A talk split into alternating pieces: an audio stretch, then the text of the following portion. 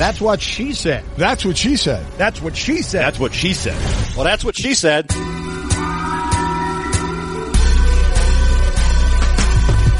Welcome to That's What She Said. Conversations with interesting people from the worlds of sports, music, comedy, and more, talking about their lives, careers, successes, and failures. Hi, I'm Jay Bilas, and my dilemma is binge watching as a couples event.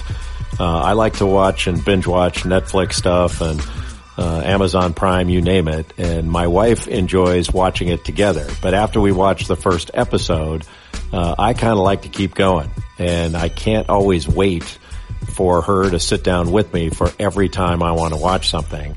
And I don't think I'm cheating if I move ahead, but uh, sometimes it's taken as such, and I got a problem with that. Oh my goodness, Jay Bilas. Well, this is a dilemma that I can totally understand. I think the key to Netflix infidelity is to make hard and fast rules with your loved one and then to follow them and to have your expectations be realistic.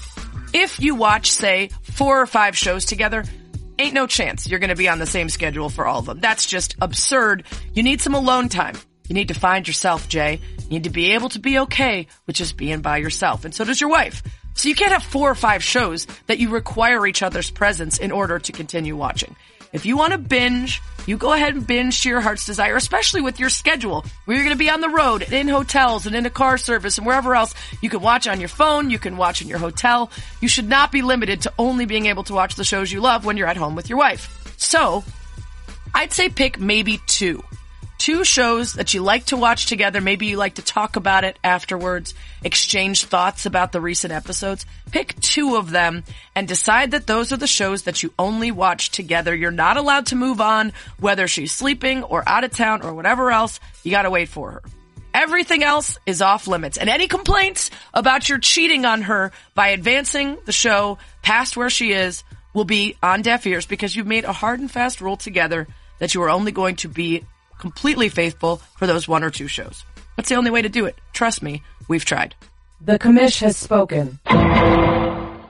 This week's podcast is a little different. I moderated an awesome panel at the ESPNW Summit this past week in Newport Beach, and I thought a lot of people would be interested in it because it's a topic that is talked about a lot, and I had some incredibly smart people talking about it.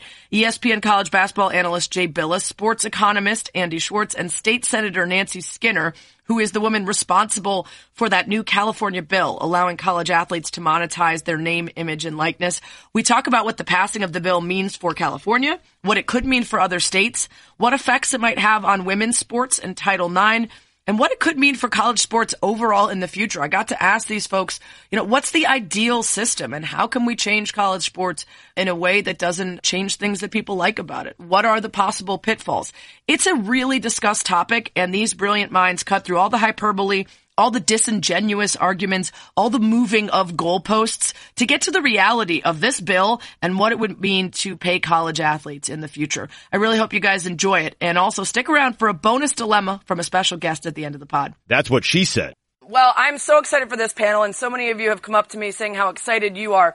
It is meaty. It is a lot to get to. There will not likely be any dancing, although I bet Jay can cut a rug. But uh, I hope you guys uh, are as into this as we are. So let me introduce these amazing, smart, uh, informed people that are going to help uh, work us through this this incredibly meaty topic. Jay Bilas, ESPN Sports Center and ESPN radio personality, focusing on basketball, four-year starter at Duke, played pro overseas, uh, the king of Twitter king of the NCAA clapback. Give him a hand. Andy Schwarz, the Chief Innovation Officer and co-founder of the Historical Basketball League, the first pro college basketball league, antitrust economist with a subspecialty in sports economics. Big Julie Foudy fan. And Senator Nancy Skinner, state senator, author of the Senate Bill 206, the Fair Pay to Play Act.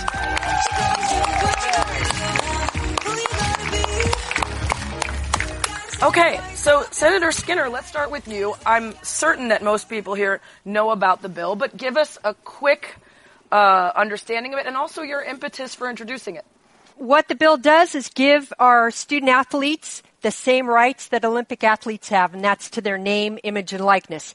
Which, by the way, is a right every single Californian has, and the only reason student athletes don't have it is because they sign a waiver to the NC2A. Um, the inspiration my original thinking of it was as a civil rights issue and the exploitation of black athletes. And I had the benefit as a activist student at UC Berkeley to hear Harry Edwards, who organized the 1968 Black Olympic boycott of the Olympics, and uh, uh, Tommie Smith and uh, John Carlos. Just, yes, Carlos. Anyway, so originally it was always from the point of view of the exploitation of black athletes and the money that was made off of their talent with an analogy towards slavery. But as time went on, I really understood that all athletes are exploited under those rules and that especially women athletes are really put at a huge disadvantage. So it's interesting you say that because for all the positive response to the bill and the was it essentially unanimous voting on it. Um, there rare. has been criticism. Um, Tara Vanderveer, obviously um, one of the queens of, of basketball and, and, in, and in the state, um, says there's a real fear that boosters, instead of donating to athletic departments, may donate directly to athletes that they want for their school. That funds may be directed away from women's sports instead of toward the Muffet McGraw. Also concerned that this doesn't help women much. So, Jay, what's the response to the concerns about how this bill might negatively affect female athletes? I'm very respectful of the opinion. I just don't think there's a, a basis for it, an underlying basis for it. Uh, I believe that athletes having the same economic rights as literally everyone else uh, will not take away from anything. It will, it'll add to it. And I don't, I don't believe somehow the schools are looking at this uh, zero sum game, and somehow women and women's sports will be hurt. I know Larry Scott, the commissioner of the uh, Pac-12, came out and said that. And one, I don't believe there's a basis in economics for that. The other, the other thing is I, I find it insulting that uh, there, and I'm not talking about just uh, Muffet McGraw and Tara Vanderveer here, but just sort of the, the NCAA response that somehow women's sports is dependent solely on the profit of men's sports. I don't believe that, and I don't believe that one segment. Yeah, I don't believe that's our commitment, and I don't believe that that one class of person, that this entire multi-billion-dollar enterprise teeters upon the athlete remaining amateur, especially uh, uh, for a different definition of amateurism. That under the NCAA uh, definition, it is literally whatever they say it is at the time, and it changes over time. Yeah, we're going to get into how the definition changes and therefore reveals itself to be flawed in a little bit. Um, what does this mean for recruiting, do you think?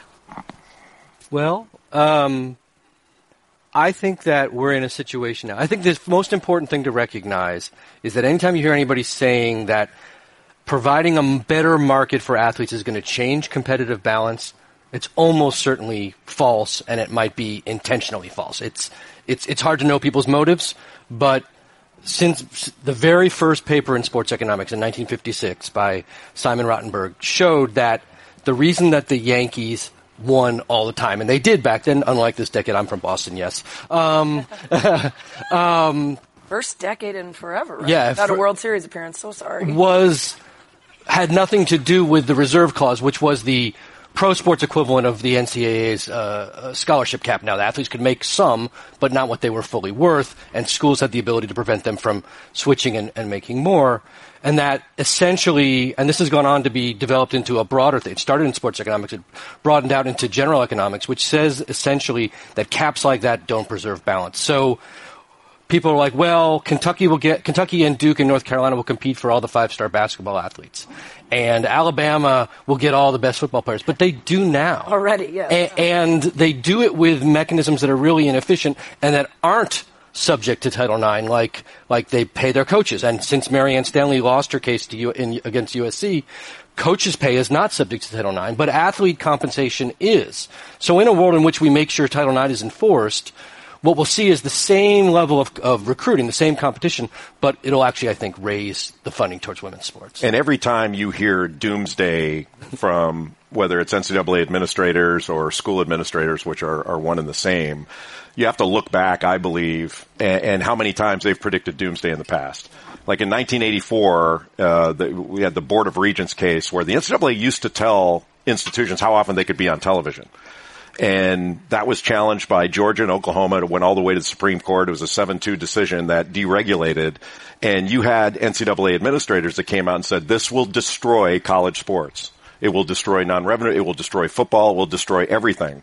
And it elevated it to heights that no one ever thought. Yeah, and Doomsday is always around the Same corner. goes for the Olympics, right? I want- Same thing. I want to get back to Title IX for a minute. So Title IX has been fantastic, and it has brought up women's sports. When I was in grammar school and high school, there was basically no sports for women. My youngest sister was the beneficiary of Title IX, went on to be a great soccer player, and was the, on the first U.S. women's team to play in Europe. But under Title IX, even with all of the advances we've made, recruitment dollars. Campuses still spend only 35% of their recruitment dollars to recruiting women athletes. Scholarship dollars, more, 60% go to the male athletes. And the total operations dollars, even under to- Title IX, 65% go to the male sports. So Title IX has, we need it and we want to enforce it, but we do not have gender equality in sports. And just, just one more thing. The biggest opponent in 1974 when Title IX was being uh, te- questioned whether it would apply to sports was the NCAA. And you can go back and read the predictions that Title IX would destroy college football. And it's the same rhetoric you'll hear about SB 206 that you'll hear about any effort to essentially shift the balance from coaches and administrators to athletes is to, to try to divide men and women athletes. Yeah. So Victoria Jackson, uh, who was actually at the summit last year, she's an ASU sports historian, professor, former NCAA champion, writes a lot about how we use gender justice as a protective shield to excuse racial injustice, and our push to make sure that we are equal to female athletes ignores the fact that we are not treating, especially African American male revenue driving athletes, uh, we're not allowing them to reach their opportunities because we're using the idea of this idyllic experience, which she talks about her own. She went to UNC, she got to go to class, she got to pursue whatever academics she was interested in, she got free school, she traveled, she got her PhD and went on to go pro. She had this experience that we hold up as the ideal. How does this bill and what may come after it affect differently female athletes at schools and revenue driving top male athletes, many of which, the majority of which are African American.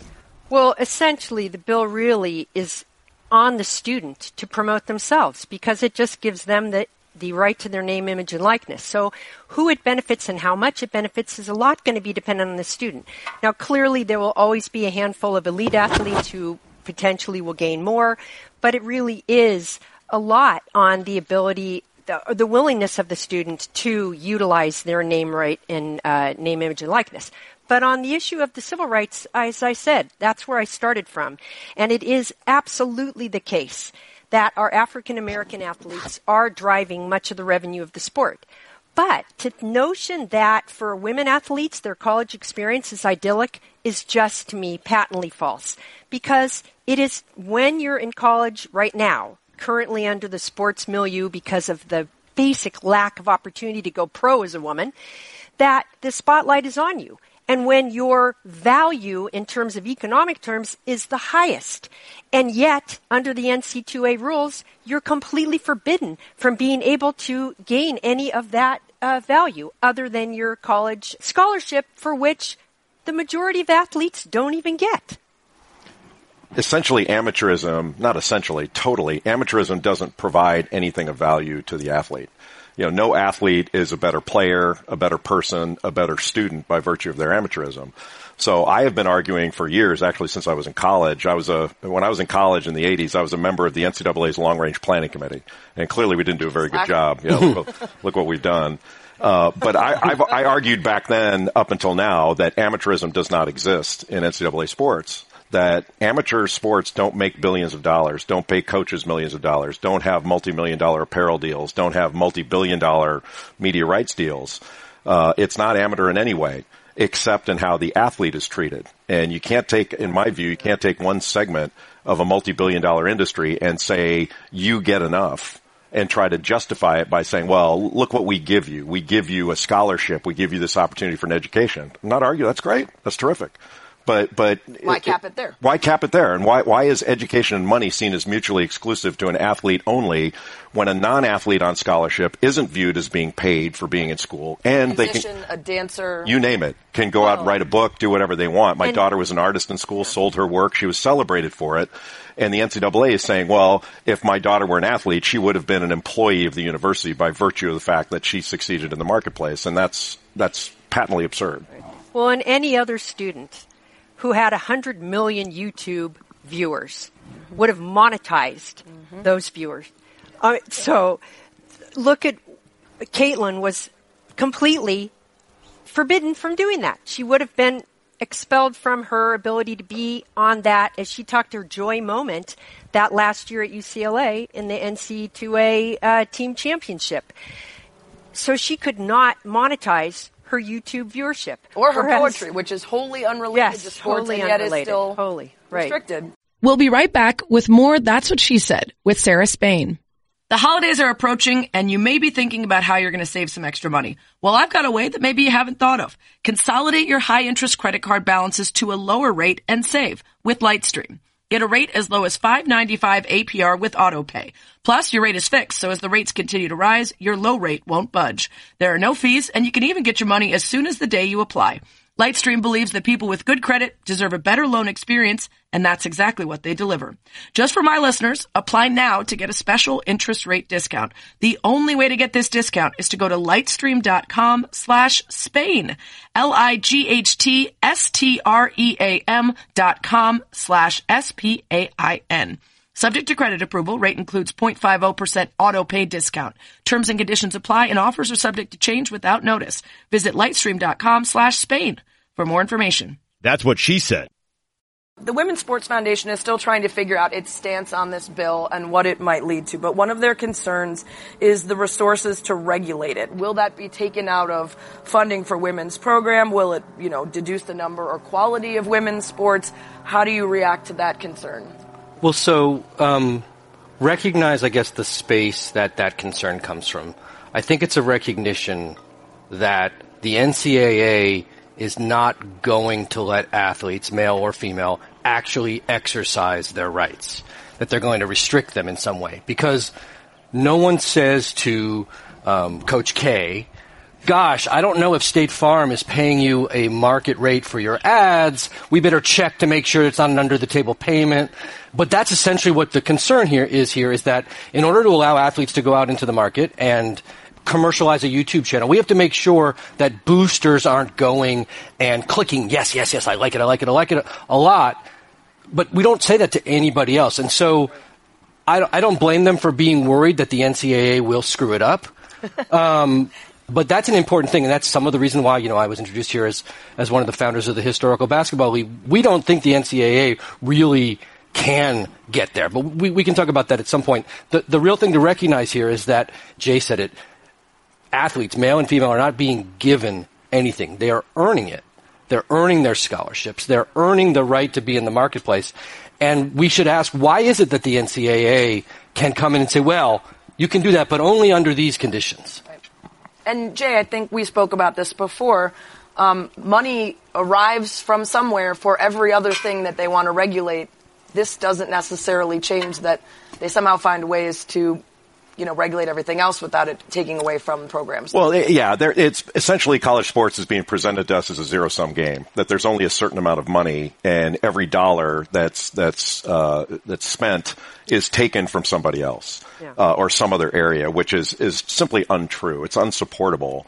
And so when I was in college back to the 80s, if I had stood up, you know, they used to trot us out and, and speak to an alumni group every once in a while. If I had spoken to an alumni group at Duke in the 80s where I went to school and said that, you know, someday you're going to pay this basketball coach, Mike Krzyzewski, nine, ten million dollars a year. I think everybody would have said, we'll never do that. That's not what college sports is about. That's not what we're about. Um, we would never do that. And not only were we doing it, they're trying to pay him more so they can keep him longer. Um, it's a business and it's okay. There's nothing wrong with the coaches making all this money, but the idea and, and the, but my question would be, why don't we ask these questions in other areas? Why don't we ask, uh, when a multi, multi-million dollar facility is built, well, wait a minute, what's that going to do to other sports? Are we going to have to cancel sports? What, you know, what is that going to do to women's sport? We never ask that. When a coach is paid an exorbitant amount of money, what, what's going to happen to other sports? We only ask it in the context of the athlete. Right. And and that's that's maddening to the point of infuriating to me. Well, we don't ask questions about stuff like graduation rates and GPAs right. getting bonuses for coaches, which right. just incentivizes academic fraud. We don't ask where's why are they getting more money for people to when we know that their ideal you know, goal is for them to succeed athletically, not academically, and then a lot of them don't even graduate. So by giving them extra money for higher GPAs, you're just presumably telling them to make sure that their athletes are taking easier courses and succeeding in them, whether they actually are or not. Well, point. some of the students that came and testified in the uh, state California state legislature when we were hearing the bill, they said, you know, really it's a misnomer. We should be called athlete students. Um, because so much of their whole student experience is dictated or governed by their the time they must practice, the time they give to the team. But I, I think this thing of regulating I mean, we don't regulate the free market exercise or the free market value of any other category of students. So why should we put this on the student athlete? And I would submit it's primarily because of the fear by NC2A or the colleges that somehow this is going to cut into their revenue. But I think that's a rather a narrow view of the pie. Um, on the origin of the bill, what I didn't mention is while I had been thinking about this rights of student athletes for years, and I hadn't really thought about it as name, image, and likeness, I didn't really know that a state could act. And actually, I heard Andy give a talk, and uh, at the end of it, I was running for the state senate at the time, and at the end of it, I went up to him and I said, "So, Andy, is this something a state could affect? Or is this something that we can only do nationally? And he goes, no, no. The NC2A's own rules say they must follow state law, and we could affect it through state action. And I said, all right, if I get into state senate, I'm going to do something about this. Love that. So, this California bill um, the Ed O'Bannon case, the FBI investigations. There are all these pieces kind of concurrently happening that feel like they might lead to a sea change. And we often say this, right? Little yeah. things happen and we say, oh, NCAA amateurism is a fraud, it's going to be overturned. And somehow they weave and bob and find a way to defend what they've always done. It feels to me like we're piling things up to a point that very soon there will be a change. Jay, how likely do you think that is in the coming years?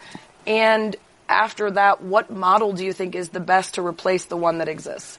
I think change is likely. I happen to believe it's inevitable, uh, but it's going to be incremental uh, there's not going to be a time where the NCAA says, "Okay, we give up. Uh, let's let's open this up and and run it like the business that that it is, and let athletes, you know, sort of compete with everyone else in the marketplace." I think they're going to continue to fight, uh, and they've proven the NCAA has proven over the years they'll spend any amount of money in litigation to preserve uh, what they call the collegiate model, which makes no sense. There's, um, there's always enough money when it comes yeah, to, to, the legal piece. They're not worried about that. There's plenty of money for litigation and lobbying, which they spend an enormous amount of money in lobbying, not only in states, but uh, on Capitol Hill.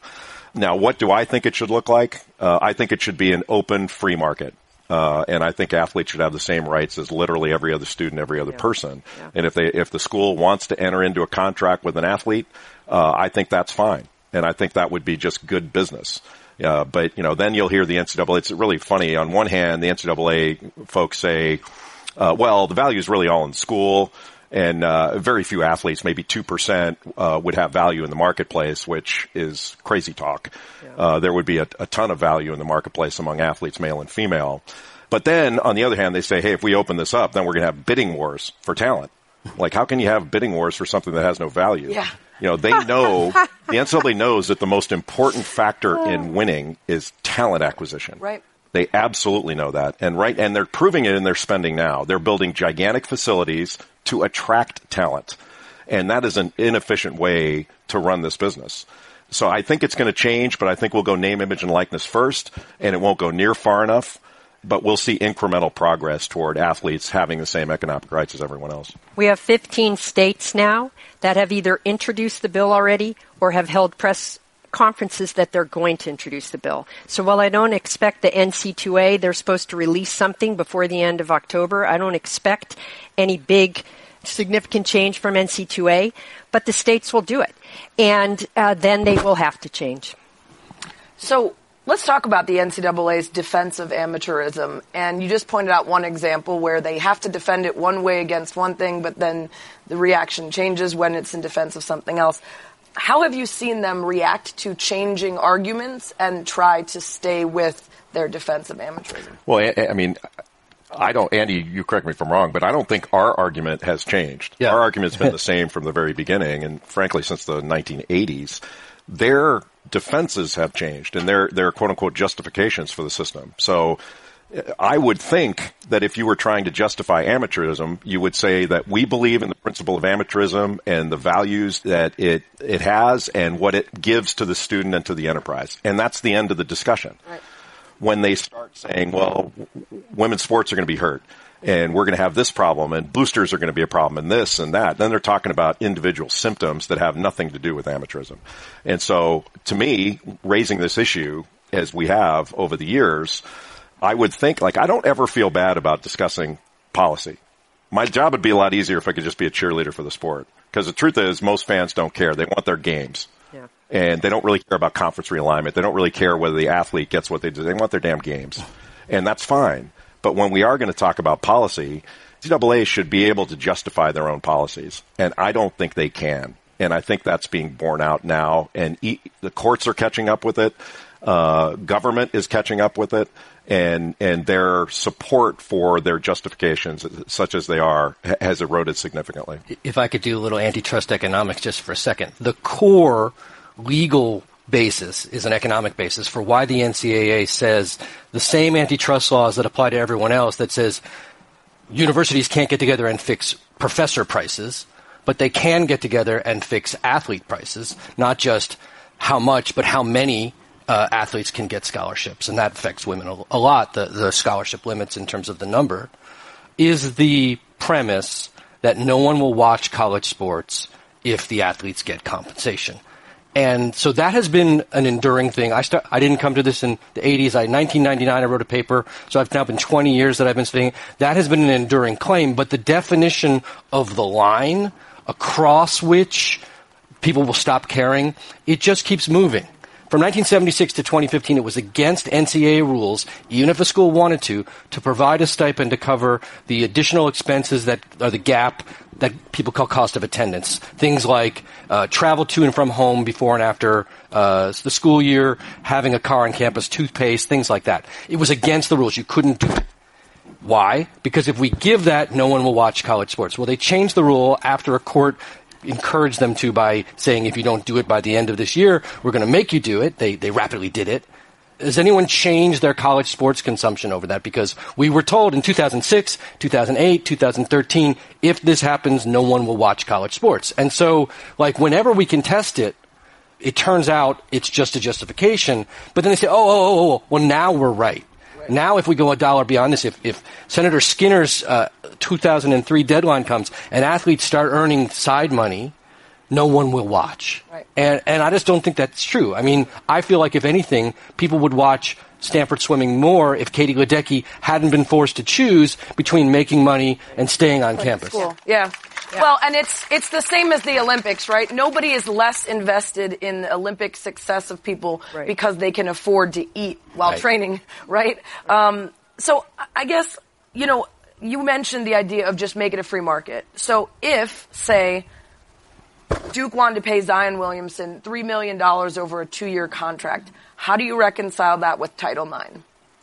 Well, and Andy can speak to this probably better than I can, but uh, Title IX doesn't say that pay has to be exactly the same to everyone. It's more, uh, it's obviously participation, but it's also the amount of money that's spent on the men's side and the women's side. So it, you don't have to pay the, the women's basketball coach the exact same as the men's. Player. Yeah, things like that. Well, but just as Oh, an the example. coach. Got it. So, so, i- and coach's salaries has been proven in court. That doesn't apply in Title IX. But if you, if you took the example of Zion Williamson and, you know, Katelyn Ohashi going to the same school, you don't have to pay the same amount of money. You can if you want to, but you don't have to. So it's not have to give those resources across women's sports in some capacity. the way I read the case law and the way I read uh, read Title IX, yes. But to me, like I say, open it up and then let's make the universities comply with federal law. It's really not this hard. And it's amazing they can circumnavigate this entire multi-billion dollar business and make decisions without asking. Like they don't wake, they don't wake up in the morning going, what are we going to do today? Do we pay the head basketball coach the same as the landscape professional? How are we going to, how are we going to put this game on?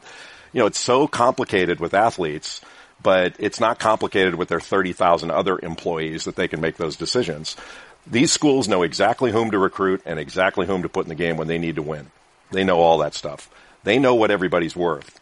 And if we really believe in education, and this is what frosts me more than anything, if we really believe in education, why would we tell any young person, whether it's Katie Ledecky or Zion Williamson, why would we give them the Heisman and say, nope, we don't want you in school if you want to make money? Right. Mm-hmm. That, that we don't say that to any other student or any other person.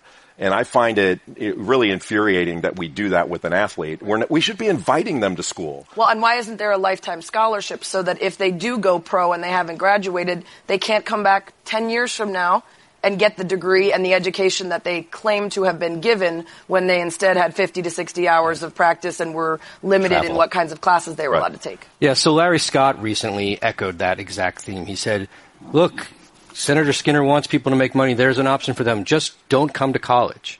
So, as a contrast to promote my my sport league for a second, the historical basketball league, what we're trying to do is reinvent college basketball.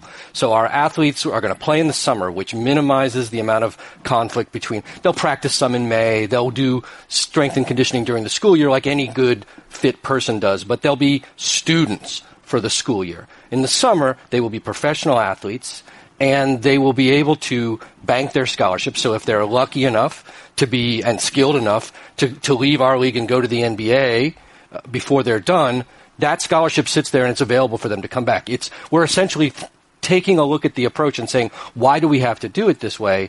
And so some of the some of the answer is is because the people in charge right now. My favorite my favorite California quote of all times is from Upton Sinclair. It's difficult to convince a man, uh, get, get a man to understand something if his salary depends on not understanding it.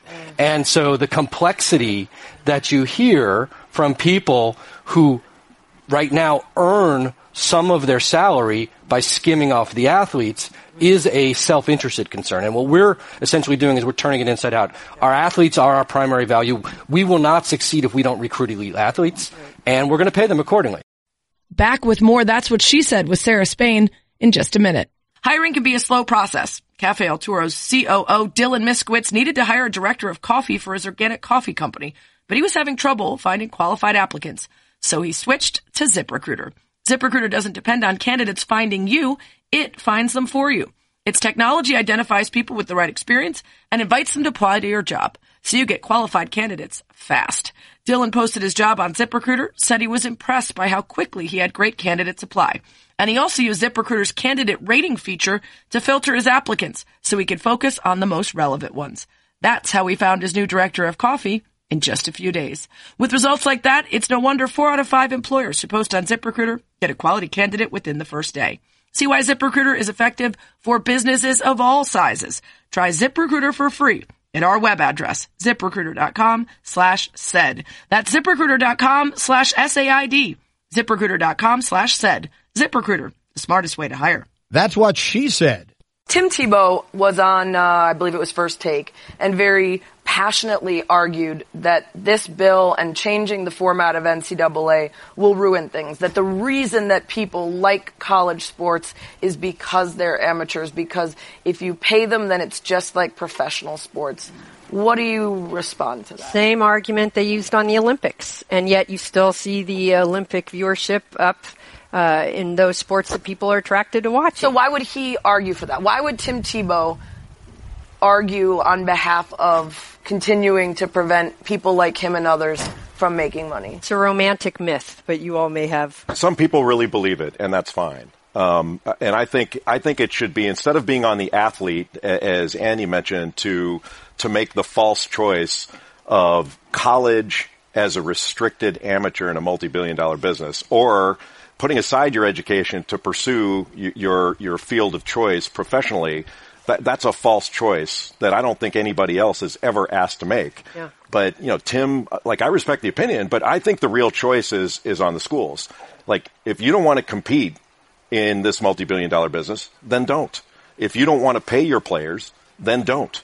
That's fine. That's what choice looks like. Right. And then see how that works in the marketplace. If you want to provide a scholarship only, the Ivy League has operated for a long, long time. Things have changed uh, lately. They operated for a long time without scholarships. That was Don't their choice. it. But that was their choice. Don't my Right. parents know it actually? University of Chicago had the first Heisman Trophy winner, Jay Berwanger, and they decided to get out of big time athletics. That's their choice. The choice shouldn't solely be on the athlete.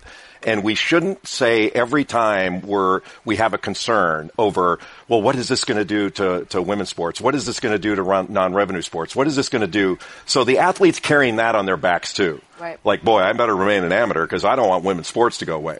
Like that's that's nonsense, and there's no analog they can point to to say, see what happened there. This is going to happen here. There's no basis for it in economics or in, in in the past in any sport. There are twice as many D2 and D3 schools, and they are not supporting their women's sports with football profits.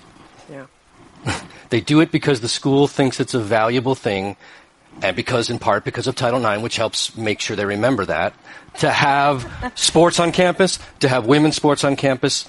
In Division Three, people, schools use use their sport to attract boys becoming men because because my gender is getting dumb about education, and they want to just come and play football. Um, the the idea that schools let's put it this way: if the only reason a school is putting on a given sport, whether it's a, a men's lacrosse team or a, a field hockey team, is because they have leftover money that they've taken from male athletes and they don't know what else to do with it. That's a really dumb reason for that institution to have that sport. It's like we don't actually want it. We don't want to pay for it. But if you give us free, if you let us take someone else's money, we'll spend their money. And so I think that's the thing to think about is like if someone says to you, the, I went to Stanford, I love Tara VanDerveer. If someone says to you, I'm afraid that if we allow athletes to commercialize their image, they will get money that we won't get. That's an admission that you're getting their money now. Right, yes. It's just your rule that's preventing them from earning what they're worth. Right, and that's what I didn't understand about the criticism is I don't think this will help women much. Well, it might help some, it might help plenty, Yeah. but also that's not why you do something Yeah. because you're still restricting people who it will help.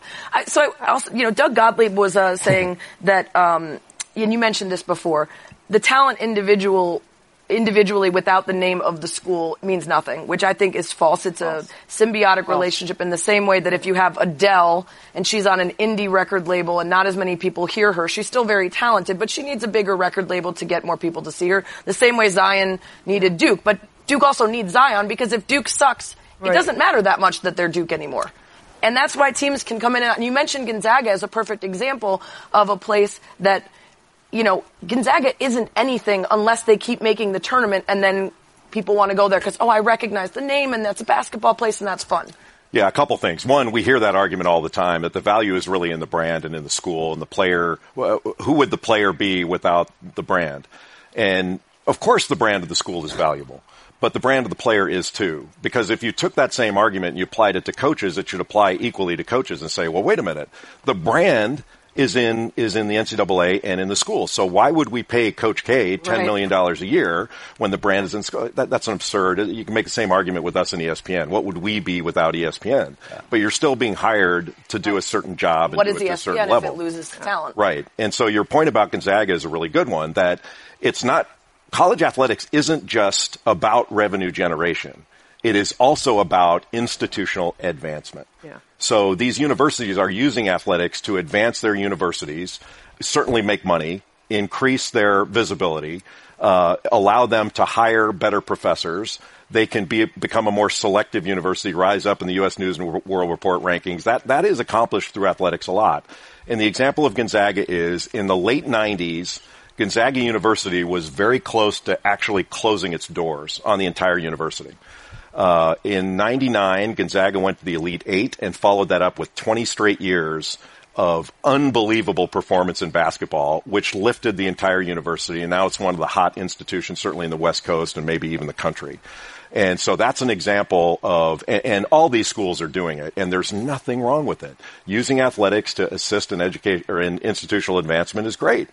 But with all the money that's being made now in this multi-billion dollar industry, Isn't it remarkable how expenses have risen to the exact level of of revenues? Right. I mean, it's remar- it's an it's an economic marvel that that's happened.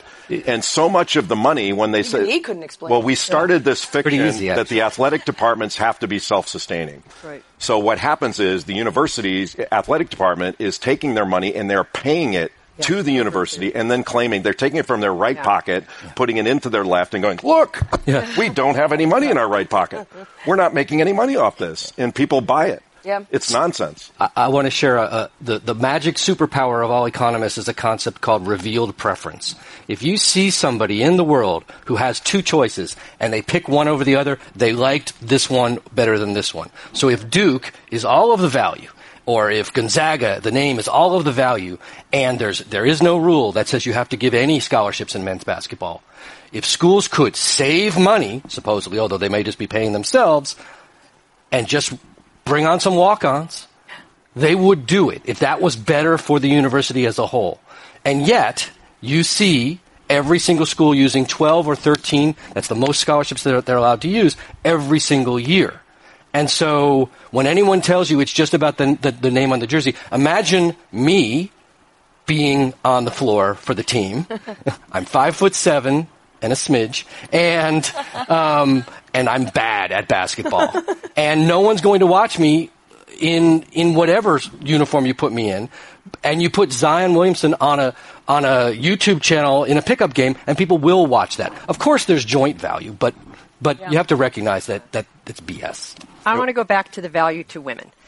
Um, so, you look at Olympics, and what are the most popular, highest viewed Olympic events?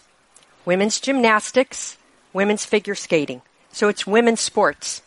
And yet we still have this situation where, whether it's in the pros or in college amateur, women are not promoted to the same level. They're not given the media dollars, they're not given the operation dollars, they're not given the scholarship dollars.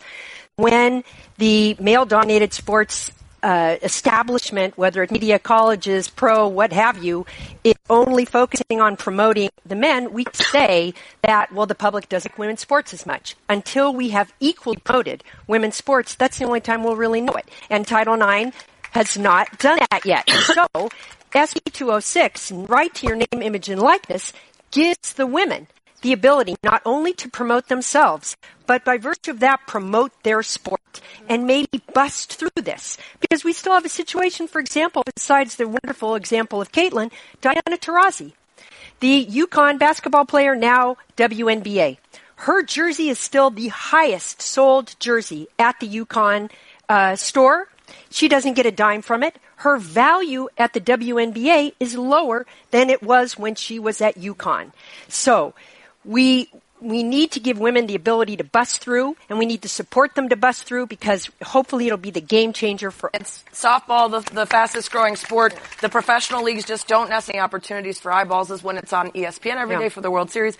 And there's any number of, you know, smaller examples of you could put on a camp and make Right. money off of that. Yeah. Where the people in your specific area may think that you're the greatest women's lacrosse Yes. player ever and it might not Yeah. play nationally, but in your area, you've got tons of cred that you can make money off of. personal appearances, you name it. But All it's that- also when the NCAA says again it's a zero sum game, they try to paint it as a zero sum game, saying, you know, if the athlete makes something in the marketplace, that's money taken from from the institution. That's another, I, I believe, lie, frankly. And if you allow name, image, and likeness rights to the players, then the universities can decide how to use the player likenesses with their marks and market their own teams. Right. So there'll be new revenue streams coming. And if the NCAA and all the member institutions, I'm, I'm, you know, putting it under that umbrella. If the NCAA has shown anything in the past, they are expert at finding new revenue streams. Just from the football video game alone, there's fresh money out there waiting to be claimed. Yeah. Uh, we could go on, but we can't because we're out of time. Uh, a big round of applause for these spectacularly smart people. That's what she said. Check out our brand new ESPN podcast, ESPN Daily, hosted by Mina Kimes. Monday through Friday, she takes a look at the most interesting stories at ESPN in just 20 minutes. Listen and subscribe now to ESPN Daily, wherever you find your podcasts. And be sure to check out another great ESPN podcast, Laughter Permitted with Julie Foudy. This week, Julie talks with the legendary Robin Roberts. Download and subscribe to Laughter Permitted with Julie Foudy right now on Apple Podcasts, Spotify, or wherever you get your podcasts. Julie will give you a donut if you do. That's what she said. It's time once again for South Bitch Sessions where I rant about something that bothers me and I fix it. This week, people who don't wear costumes to costume parties. No one, and I mean absolutely no one, is too cool for a costume party. Not Beyonce, not Michael Jordan, not Tina Fey, not even my girl Lizzo. Not too cool. No one is too cool. So if you walk into a costume party for Halloween or a birthday or whatever in your t-shirt and jeans and shrug your shoulders and say you quote unquote didn't have time to put something together, you are being an irredeemable tool. One day if I snap, it's probably going to be about this because I throw a lot of costume parties. I've got a whole closet of costumes. And I have now conditioned my friends that if they show up costumeless, there will be hell to pay. I have a variety of hats and t-shirts and things with uh, unsavory statements on them that people are forced to wear if they do not wear costumes. People have learned. Listen, this weekend I threw a waffle costume over my clothes to go to a Stranger Things party at 11:30 p.m. after a concert on the same day I flew back into town, and I've never even seen Stranger Things. I just Googled it and I found out that Eggos are a big part of the show and I bought a damn waffle costume because I'm committed. Commitment, people. Show some. All right. I feel good about what we accomplished today. Don't be a jamoke and show up to a costume party with no costume. And don't be an even bigger jamoke and skip the party altogether because you're too lame to come up with something or buy something on Amazon and get it sent to you via Prime one day later. Life is too short not to wear costumes, people. There. I fixed it.